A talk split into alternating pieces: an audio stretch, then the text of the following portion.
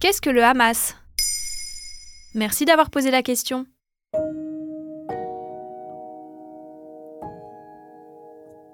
Le samedi 7 octobre 2023, le mouvement palestinien du Hamas a mené une attaque massive et coordonnée contre Israël.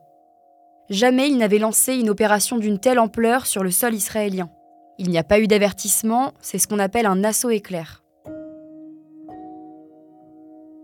D'après Radio France, le bilan s'élève à plus de 1300 morts, en grande partie des civils, des femmes, des personnes âgées et des enfants. En réponse, Israël a rapidement lancé une vaste opération militaire ciblant la bande de Gaza. Cette petite enclave au sud-ouest de l'Israël est au cœur des tensions israélo-palestiniennes.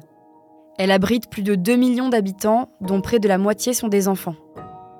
Au lundi 16 octobre, le bilan du côté palestinien s'élève déjà à 2215 pertes humaines, et ce chiffre risque d'être amené à augmenter. Sait-on pourquoi le Hamas a attaqué Israël? À l'origine de cette attaque se trouvent des décennies de tensions persistantes entre Israël et la Palestine. Le Hamas revendique quatre motifs à cette attaque. Pour résumer très simplement, il pointe du doigt les conditions de vie difficiles à Gaza, aggravées par le blocus imposé par Israël, la pénurie d'électricité et d'eau. Ils évoquent également la mosquée d'Al-Aqsa, un lieu saint disputé tant par les juifs que par les musulmans.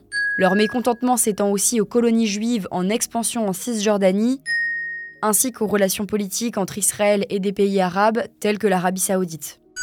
Plus concrètement, selon sa charte de 1988, le Hamas prône la destruction d'Israël. Il ne le reconnaît pas comme un État et revendique la souveraineté palestinienne sur son territoire. Il souhaite imposer un État islamique dans tout le pays. Comment le Hamas est-il arrivé au pouvoir?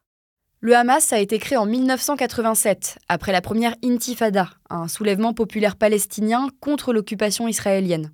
Cela signifie Mouvement de la résistance islamique. Le groupe a émergé en tant que branche palestinienne des Frères musulmans. C'est une organisation islamiste fondée en Égypte.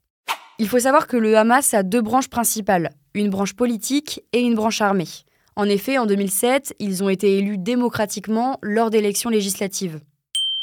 À noter que les autorités palestiniennes ne sont pas liées au Hamas. Le 12 octobre 2023, Mahmoud Abbas, le président palestinien, est sorti du silence. Il a déclaré que l'Organisation pour la libération de la Palestine, à laquelle appartient le Fatah, un parti politique nationaliste palestinien, mais pas le Hamas, était le seul représentant légitime du peuple palestinien qui renonce à la violence et adhère à la légitimité internationale. Pourquoi certains pays le reconnaissent comme une organisation terroriste et pas d'autres?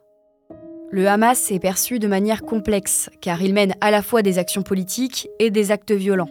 D'après le courrier international, le Hamas est considéré comme un groupe terroriste par l'Union européenne, dont la France, le Canada, les États-Unis, Israël ou encore l'Égypte.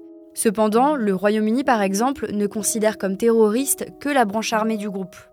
De plus, il n'existe pas de définition du terrorisme qui fasse consensus entre tous les pays.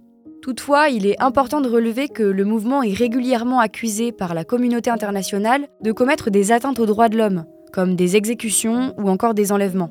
D'après l'ONU, Israël est également accusé d'enfreindre le droit international en imposant un siège complet à Gaza. Voilà ce qu'est le Hamas. Maintenant vous savez, un épisode écrit et réalisé par Johan Bourdin. Ce podcast est disponible sur toutes les plateformes audio, et si cet épisode vous a plu, vous pouvez également laisser des commentaires ou des étoiles sur vos applis de podcast préférés.